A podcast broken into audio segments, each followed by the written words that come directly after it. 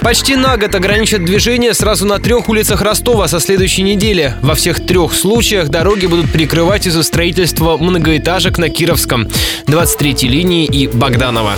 Подробности. До 25 ноября на время выгрузки стройматериалов будет затруднено движение по Адыгейской в районе 41-го дома. До 20 декабря оставят проезд открытым, но запретят парковать авто на Богданова от 37 до 39 линии. До 31 июля с 10 утра до 6 вечера перекроют сквозной проезд по 23 линии между Мясникова и Площадью Свободы.